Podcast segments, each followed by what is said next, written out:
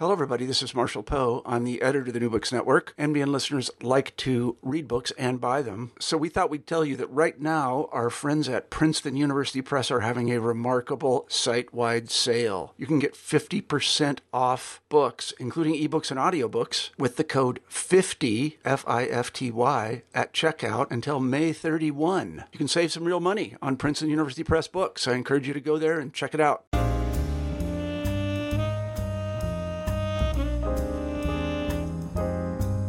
Welcome to New Books in African American Studies. I am your host, Adam McNeil. Today on the podcast, I, dis- I discuss contesting slave masculinity in the American South with its author, Dr. David Stephen Doddington, senior lecturer in North American history at Cardiff University. And Contesting Slave Masculinity is published by our amazing friends at Cambridge University Press. How are you doing today, Professor? I'm doing very well. Thank you very much, Adam. Thank you for inviting me on. Yeah, most definitely. And um, with, with, that, you know, can you talk to us about, you know, what attracted you to this particular subject? Mm-hmm. Sure, absolutely. So this is something that I was engaged with from quite an early period of my studies in American history and the history of slavery in particular. And I came to the topic of masculinity and enslaved manhood mainly through the fugitive slave narratives. Reading through this material, you just get such an extraordinary sense of the power of gender and the way in which gender operates in relation to the construction of identities, but also in the context of the politics of the period. And so when I was reading this material, I was just struck by the sort of the power of these ideas about what it meant to be a man both on a personal level, but also in in an ideological sense. And it's something that I just took and I, I carried on moving through my masters onto the PhD and eventually into the book. Very good. And um, can you talk to us about the sources that you utilize for the project? Sure. So the project is primarily based around the analysis of fugitive slave narratives by individuals like Frederick Douglass, Lewis Clarke, Solomon Northup, etc. Uh, and so I'm interested in looking at the ways in which these authors and formerly enslaved people constructed a life story and constructed their identity as men within the institution of slavery, thinking about the narratives not just as this uh, subjective self fashioning, but also as a political document where they're aiming to inspire other people to fight against slavery. Alongside the fugitive narratives, I'm also fascinated by the WPA interviews that are conducted in the 1930s as part of the, uh, the New Deal. And these interviews with formerly enslaved people, often in their sort of 80s, recalling experiences of slavery and the people who they lived with and loved. And and you know the the, the WPA narratives are are really interesting that you uh, deal with, and um, you know, really uh, only now started to excavate them and, and they're fascinating treasure troves of, of information. Um, you know, can you talk to us a bit about, you know, as you're constructing your book, you know, what were some of the challenges that you had along the way of of uh, of completing, you know, this in, important important study? Hmm. I think in the context of the WPA interviews, obviously, you're dealing with memories of people who are recalling their their parents, their loved ones, their guardians, other people in the community. So they are constructing an identity that isn't necessarily the identity of the individual in question. It's a recollection, it's a memory, and it's a construction in and of itself. And so trying to use that to speak to the interior lives of these enslaved men is, is really quite difficult. And I think you have to be quite cautious as to how you do that. But even if it doesn't provide uh, an individual worldview or a subjective worldview, it does still tell us about the ideas around masculinity that these people fashioned and the way in which that was translated to their loved ones and to their families, I think tells us again about the broader significance of gender to people's identities and worldviews. In terms of the fugitive narratives, I think it's this uh, this sort of suturing of fact and fiction that I think Peter uh, Buckner and Castor talk about in their edited collection on uh, enslaved masculinities. That is part of the problem, but also part of the benefit of the source space, the sense that these are constructions that are, of course, lived realities, but they're also speaking to the politics of the period and they're trying to frame their experiences in order to challenge slavery as an institution, to try and inspire other people. And so there are narrative devices and rhetorical strategies that are employed that you have to deal with cautiously and critically. And and as well with that too, um, one of the parts that was really one of the more fun, you know, uh, and fun in the sense of like, you know, my work and you know in, in the space and it being fun for me to you know kind of see how other people are doing the work um, who, who are, are, you know writing these important studies um, you know I, I, i'm always interested in like organization. Um, and so, can you talk to us about um, how, did you organize your book? Because it, because you, you organized it in, in five particular uh, uh, spaces, right? Thematic uh, um, organizational principles. And so, can you can you talk to us about not only what those are, but why you chose them to to to organize your text? Sure, of course. So the first chapter on resistant manhood and the oppositional framing of that identity, I think, was quite naturally the first chapter, if only because resistance has for so long been this dominant theme in the construction of enslaved manhood and in the broader historiography of the topic. So I think it was only natural to start with that. And then building on the challenges to the idea that resistant manhood was the only route to masculinity, I came upon all of these different examples of enslaved men holding trustee positions as drivers, as foremen. And the fact that this role required a sort of delicate balancing between uh, looking after the interests of members of the community, but also essentially upholding plantation discipline uh, to some degree, worked quite nicely in opposition to the resistant manhood of chapter one. So those two worked quite nicely together. In terms of the uh, the framing and construction of the book, I also have to give a, a thank you to the anonymous readers who actually suggested that I moved the chapters on sexual violence and work around because of the way in which work and its, its sort of framing as industriousness and individual qualities worked quite nicely building from the chapters on drivers. And then the last two chapters were loosely organized around these themes of violence uh, and exploitation. And so, they, again, they worked quite nicely in sort of building towards a conclusion towards the book in the sense of thinking about masculinity as this contested identity. So I have to thank the the readers and the editors for pushing me in that direction as well. Yeah. And, oh, uh, you, you was there? I'm sorry. Did I cut you off there? Okay. Um, and so with that too, um, you know, eh, the organizing principles are interesting for me because, as you said before, resistance takes up so much space in our, uh, really in our discourse about, you know, blackness and masculinity, um, especially in, in in the context of of, of enslaved people, right? And so, you know, uh, a couple episodes ago, I had um, Dr. Thomas Foster about his uh, a book on enslaved men and, and uh, sexual violation.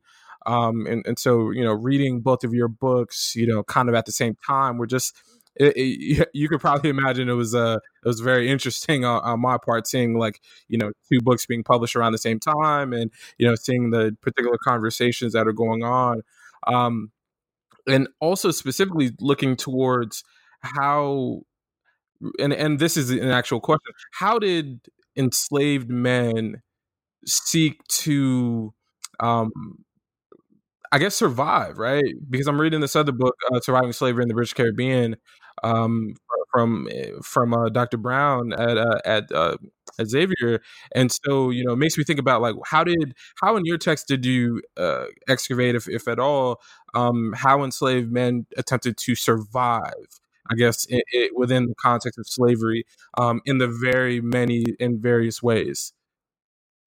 Yeah, it's a great question, and it's it's really interesting because I I've just recently had some correspondence with Dr. Browne and read one of his articles on drivers. Again, different context, but the general framework uh, of survival, not necessarily in opposition to resistance, but as something that is quite different. I think comes across in his work and also mine, and so I think there is this broader shift in the historiography of thinking about survival as something that is not necessarily as, as I don't want to use the word heroic because that's not it's not about making judgments, but the sense that survival can be quite brutal.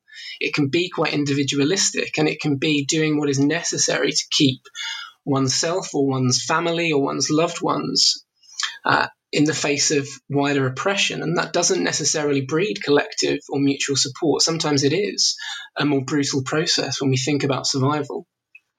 And I think it's it's something that is really difficult to talk about because again, there is a longing to find solidarity and support in these situations and these systems of oppression. But the tragedy of, of, slavery is that it is so brutal, that it is so violent, that people make choices and adapt as best they can. And I think that's something that is coming to the fore in more studies on the topic. And and and yeah, like to me, I think about it also in, in the context of, um, you know, you you have someone like, and I was reading this, uh, getting ready for the interview. You know, a lot of times we think about um, uh, David Walker and David Walker's appeal and um, and then you have um, uh, Henry uh, Reverend Henry Highland Garnet, who you know famously had his was it 1843 uh, or somewhere somewhere in the 1840s with uh, with his address to the slaves. Um, you know, one was an enslaved person and one wasn't, right? And, and so, how, how you know, so so someone like Garnet plays a I would say a very major part in your in your book too. Um, can you talk about can you talk to us about his role in, in your text and you know specifically you know some of some of his particular exploits too? Because uh, you know he, he's a figure that not everyone uh, I think uh, knows that that are listening to this interview. Yeah. In terms of the individual biography, I'm afraid I'm, I'm not able to give a huge amount of extra detail on the topic. I think about Garnet as part of this broader abolitionist politics and the debates over the strategies for resistance and survival. And so, obviously, recognizing that his appeal is, is not taken up, it's furiously debated, and there are tensions over what is the best strategy and what is the best message to provide to enslaved people. And obviously, you know, they're, they're doing this in the North, they're not doing it while enslaved. And so the messages that they are constructing don't necessarily speak to the very real lived experiences of enslaved people. Who, who you know, again, make choices to survive. And so when you have these calls to, to resist even in the face of death, not all people are willing to do that because they have these familial bonds, they have these connections and communities that they want to keep to uphold. And so there are these incredibly difficult choices that they make. And the broader politics around abolitionism and resistance is something that I'm just fascinated by. And I think Garnet and Walker are absolutely part of that discourse. Yeah, and, and, and going back to resistance too, um, I guess a more of a historiographic uh, question, um, especially like I said, you know, we have folks on the New Books in African American Studies channel um, who who you know are, who are not academics, so they they're maybe not steeped in the particular uh, uh, knowledge of the debates and such. But um, why has resistance taken up so much space, and and why is it that not only resistance but a particular form of resistance um, in, in, the context of, of, of, slavery and its implications for right the subject of you know black masculinity during the time of enslavement and specifically contested uh, uh, uh, slave masculinity too. So I think it goes a long way back to these broader historiographical battles that you can locate from the, the sort of the, the, basically racist historiography that dominated the early 20th century, which more or less claimed that enslaved people accepted slavery, they were content, it was benevolent, thinking here about the work of people like Ulrich B. Phillips. Uh, and so this, this sort of image of slavery as a benevolent institution was furiously rejected by historians in the 50s, 60s, and 70s. And I think part and parcel of that was showing that enslaved people fought against their oppression in, in a multitude of different ways. And I think it's often easy to caricature the historiography and resistance and say it was always about fight or flight. But I think a, a massive component of this revisionist historiography was saying that it's about building communities, that it's about culture, that it's about the support networks that enslaved people created that were separate from the, the will of enslavers, that they were able to do this to survive, to adapt, and to think about that as resistance. And I think that historiography from the 70s has played a, a huge role in shaping the way in which historians think about the topic. But of course, it also led to more challenges because a lot of the 70s work more or less wrote women out of the picture. And so again, you see this, this sort of back and forth and these developments in the historiography where positioning culture and community and familial life as resistance allowed historians to show the role enslaved women played in fighting slavery, in forging these networks and these bonds of survival. And and as well, um, I was I interviewed uh, Dr. Neil Roberts about um, an edited volume he had about um, the political, you know, I think it was a political philosophy of um, Frederick Douglass, and he talked about the, um, the how how friendships, you know, we we don't really talk about uh, a lot of times within you know this particular context of black black men and, and friendships and, and what that meant as far as you know how you can how you can excavate um, uh, uh, potential resistance through friendship. Um, and, and, so, you know, do, do you talk about that and and have any um, you know any thoughts on that particular because it, that wasn't something I had planned to to ask, but your your you know your discussion you know kind of signposted other thoughts that I had uh, prior to reading your book about uh, friendships and uh, black masculinity within the, the context of of, uh, uh, of the American South and slavery. Sure. So this is something that I think Sergio Lussana does really well in his book Band of Brothers. Have you have you had a chance to look at that one? No, no, I haven't. So I'm I'm writing that down. Excellent. Yeah. So it's a very interesting position to be in because Sergio is very much focused on friendship and solidarity among enslaved people. And Mine is more about the exclusionary nature of some of these friendships. So I think it's absolutely right to highlight friendship and support networks. But I'm also interested that building these networks of solidarity also often meant excluding others and thinking about the way in which communities are built on as much exclusion as they are inclusion and thinking for example, about Douglass's band of brothers. Right? These are people that he chose and he he wanted to resist slavery with. But that was by nature an exclusionary affair. There were only certain people he could trust. There were only certain people he felt were able and willing to take that risk. And so these friendships are absolutely vital for enslaved men and, and for enslaved women and enslaved people in general. But it's not just a, a single thing, it's not just a friendship that spans the entire slave community. There are choices that people make about who to ally with, about who to trust, and who couldn't be trusted. But Sergio's work is, I think, fantastic in framing ideas of black masculinity and enslaved manhood in the context of friendship and community. So, well worth a read. Well, hey, there we go. Not only are we interviewing people about their books, but they're providing very, very awesome and useful uh, book suggestions. I'm all for it. I am all for it. Um, yeah, we both were at Warwick at the uh, relatively the same time, actually, and supervised by the same person. So it's it's an interesting conundrum that we both work on this topic. Well, hey, there you go. Shout, shout out. Uh, and that, now you got your, you did your graduate work where? I was at the University of Warwick. That's what I thought. Okay, gotcha, gotcha. Well, hey, y'all, y'all are doing some real good over there. So, uh, got, got, glad we got them on the podcast too, so, so we can highlight them. Um, and, and, and as well, you know, um, going a little further.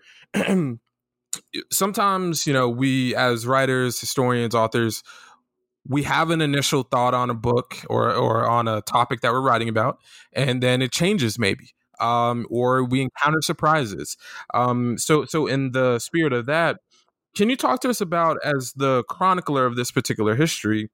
Um, were do, were there any areas of of your writing process or research process that you know surprised you uh, potentially about maybe a preconceived notion that was that was dropped or you know you know something to that degree were there any surprises for you I think less so in terms of the surprises, but more in terms of the process of turning it from the PhD into the book. Okay. Was quite a, an interesting transition, I thought, because when I was writing the PhD, I was more or less just interested in looking at these different models of masculinity and, and essentially saying that they existed, right? That there were different ways of being a man in slavery.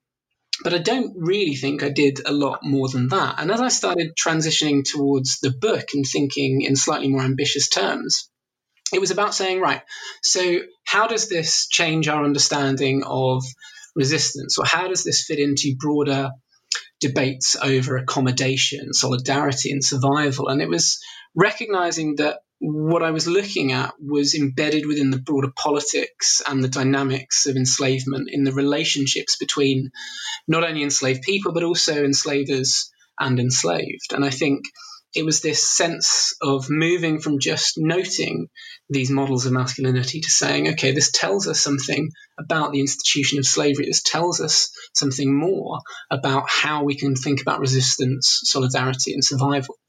And that's something that took place over a number of years, really. And it's also something that took place in conversation with, with the press, in fact, who really encouraged me to engage with these debates in a bit more direct fashion. And I think some of that is from, you know, reticence of being a relatively junior figure and, and trying to get involved in these debates and being told, okay, you, you need to say something a bit bolder. You need to be willing and able to engage in this in order to sell a book, in order to interest readers. And that's, I think, the thing that I found most, I guess, surprising. Yeah, I guess surprising that I was willing and able to do this. No, and and you know that that particular point that you bring up about uh, your your press, Cambridge University press, telling you to be bold, um, and, and, it's interesting too. Uh, you know, they uh, published Masterless Men from uh, Dr. Keri Leigh Merritt too, so which which I, I will definitely say is a part of this uh, ambitious uh, uh, uh, group as well. So you know, you're you're in good company um, in, in that particular way, um, but but I guess as well, um, how does how does this book um, inform your teaching as well? Because I'm always interested um, as a as a public historian. How does your how how does your uh, published work inform like what you're teaching at you know at, at Cardiff and, and, and maybe in the community and and in your particular travels um, and talking about the book. So so if you could talk about that, that that would be that would be tremendous. Sure. So I teach a couple of classes at Cardiff. I'm, I'm currently on leave, so no teaching is going on, but uh, I teach a special subject which is driven by primary source analysis that is entitled Slavery and Slave Life in North America. And it's a course that's sort of split into two parts. The first section deals with the broad chronology and development of slavery in North America. It talks about the origins, the expansion, entrenchment, and eventual destruction of slavery. And the second part of the course is a more thematic uh, assessment of enslaved life and enslaved communities. And that's where I think my research builds into that area because what we look at are the communities that enslaved people crafted, about the relationships that they forged with one another. And so thinking about you know, slave narratives, thinking about WPA testimonies as providing a window into these areas of slave life is something that comes from my published research and into my teaching there. And it's something which students are just absolutely fascinated by. And the broader relevance of slavery to contemporary politics and the legacies and, and the sort of the horrific injustices that are still connected to it make this topic just absolutely vital to be teaching on and and and as well too right? So so you're so you're in the the uk and it makes me think about um you know going back to the surprises bit as uh, as well. Are any like as you teach this subject to your students are they ever you know surprised like oh shoot i didn't you know i didn't know that or you know c- can you talk about that as well? And and teaching i guess in a in the in a different location from where the history occurred or at least that particular history, you know, North American. Yeah, I think it's I think it's something that I'm increasingly interested in in my own pedagogy and the way I teach.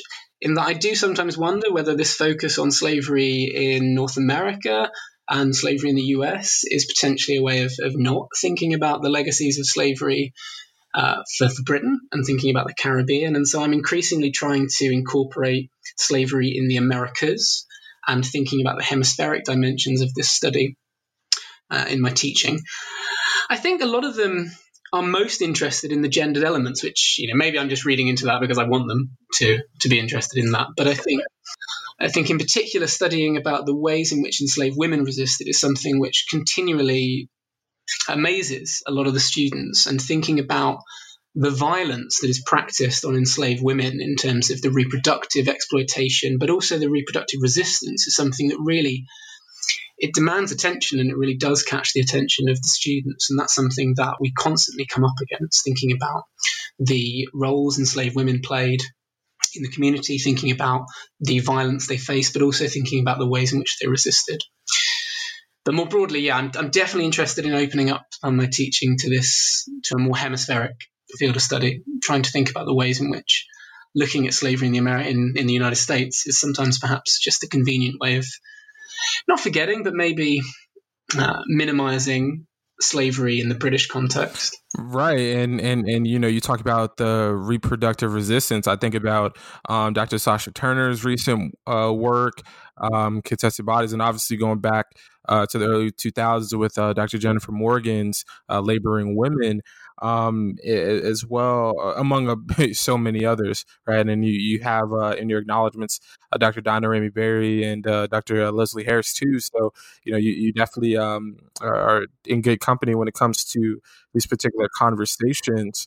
Um, can you know and it's and it's interesting too right so it's uh 2019 which is you know the 1619 is you know we're almost at the date right so today is um the 16th is the day that we're recording and the 20th is in a couple days you know when quote unquote north american or obviously it's not north american but you know you, you know the we love we love shiny numbers we love 400 500 like these right?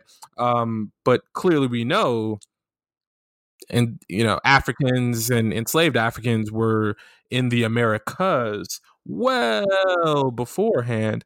Um so you know how you know i guess how does even that chronology you know h- how do you think about that particular chronology um as as well because i'm sure that you know there are conversations over there about it too mm.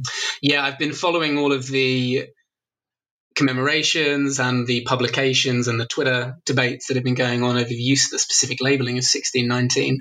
And of course, as you say, it's, it's massively problematic because it's it's it's not not necessarily ignoring, but there is this much longer history of slavery, not only in the Americas, but also thinking about the Atlantic world, thinking about the sort of Portuguese voyages down the West African coast, thinking about Sao Tome and Principe.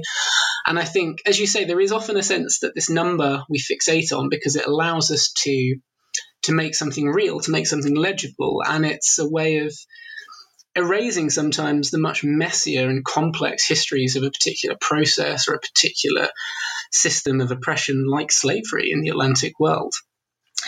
And one of the things that's been really interesting is, is sort of some of the ways in which 1619 is framed as an American date.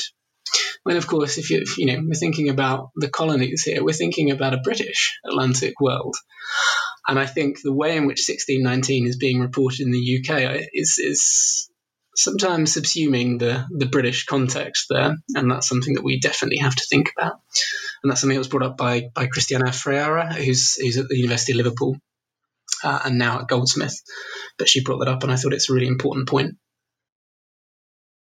Yeah, and and I think you know it's it's a very important point because we have to never forget, you know, the you know if you like if you want to say Virginia is so much a part of the country, right? Because of Thomas Jefferson, George Washington, you know, Kentucky was brought out of it, uh, uh, West Virginia was brought out of it, and, and and, so like Virginia has this this particular importance. So like it, I would always say like if you're wanting to talk about 1619 in the context of like the importance of Virginia to the the nation, um, because Robert E. Lee is, you know, part of this Custis Washington uh, family. So, right, you connect that to, you know, the mid 19th century and going forward, right, with Charlottesville and all these different things with Unite the Right. And so, you know, you can make that connection back to 1619, right? But that does not mean, like, I'm from Florida, right? I, I, was born and raised in Florida, and my family's from the Carolinas. There were enslaved, there were Africans who were there well before as early as what 1526 um, in in uh, coastal like was it coastal Georgia, South Carolina. So you know it, it's it's arbitrary, uh, but it's it's arbitrary with something that takes up a lot of space. You know, look at the New York Times Magazine. And I think part of it is it's always difficult because you, you do sometimes have to put a number on things, and as long as you acknowledge the complexity and the messiness of it, I don't never I don't invariably see it as a problem. But it's it's just when it becomes this public figure and it becomes appropriated and it becomes set in stone. And I think sometimes as historians we really struggle to articulate that complexity uh, because it doesn't fit into neat public, you know, short newspaper articles or, or, a big project that catches the attention. You know, if, if you're just sitting there as a historian going, it's it's a bit more complicated than that. It's it's a really difficult sell, and I think that's something that we are all coming to terms with now how best to articulate the complexity of the past, the sheer messiness of these these stories, these memories, these legacies. And I think that's something that we're definitely seeing. And on Twitter, it's incredible. You know, every now and again, there's these articles come out saying historians aren't doing anything in the public, and you look on Twitter, and, and historians are doing this every day. They're fighting this fight every day. And so it's something that I think Twitter has really allowed for an explosion of this. Right, right, one hundred percent. All you got to lo- well, I, will make the claim even more specific. Uh, uh, you know, you look at the Economist over the past uh, decade, you know, and, and obviously highlighting, uh, you know, what they said about uh, uh Dr. Uh, Edward uh, Baptist and his book.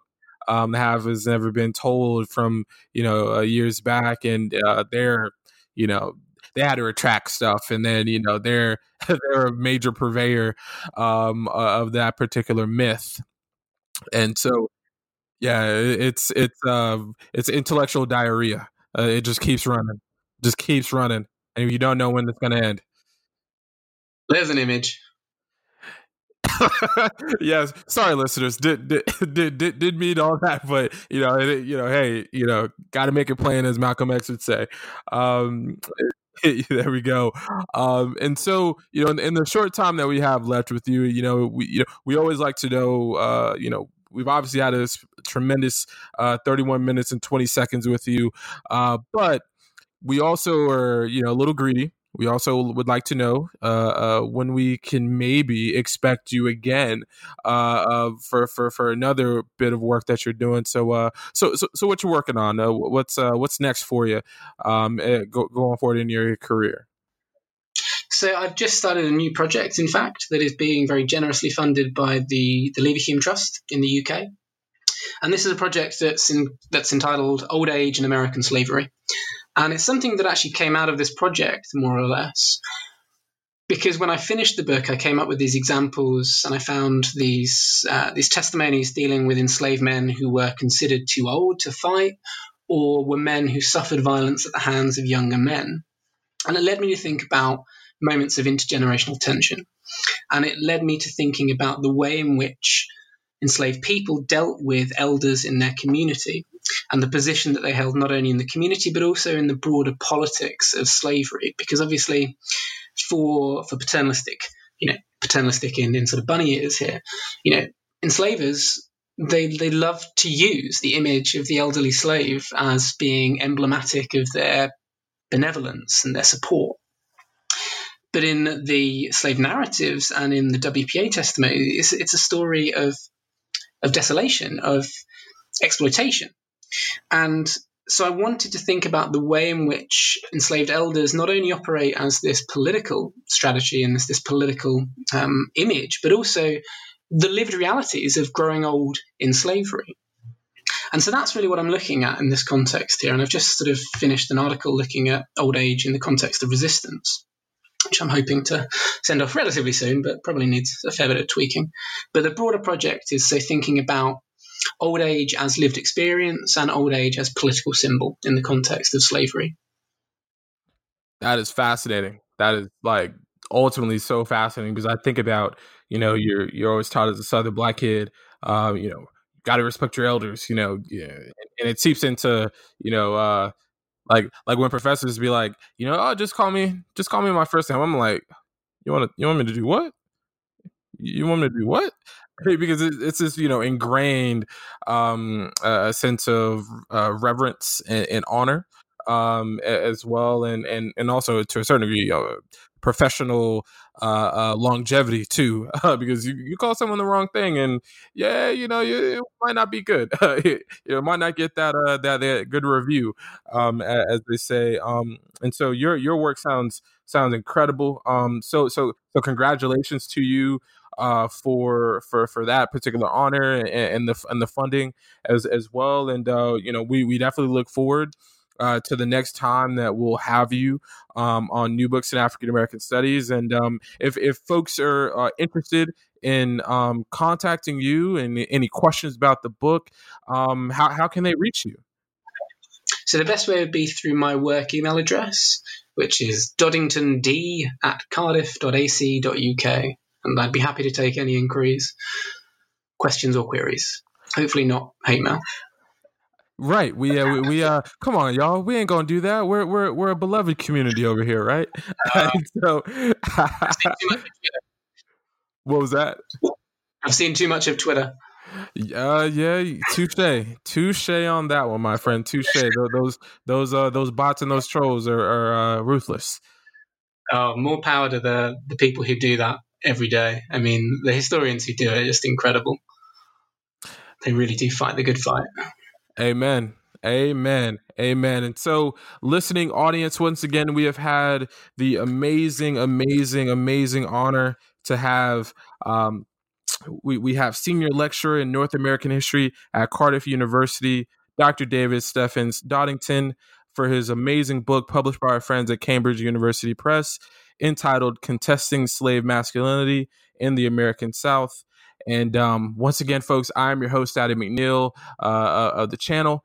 And um, please rate us, review us, you know, subscribe wherever you get your podcasts um, because we really love, you know, uh, uh, engaging with the public, you know, as a historian, you, you know, historians do these things. And so, um, you know, please let us know how we're doing uh, just so that we know uh, and, and can be held accountable as well to, to, to y'all because, you know, we not only work on behalf of the authors and the publishers, but we also want to make sure that y'all are well too. And so, once again, folks, I'm your host, Adam McNeil, reporting live from uh, Cherokee, North Carolina. New Books in African American Studies, Adam McNeil, over and out.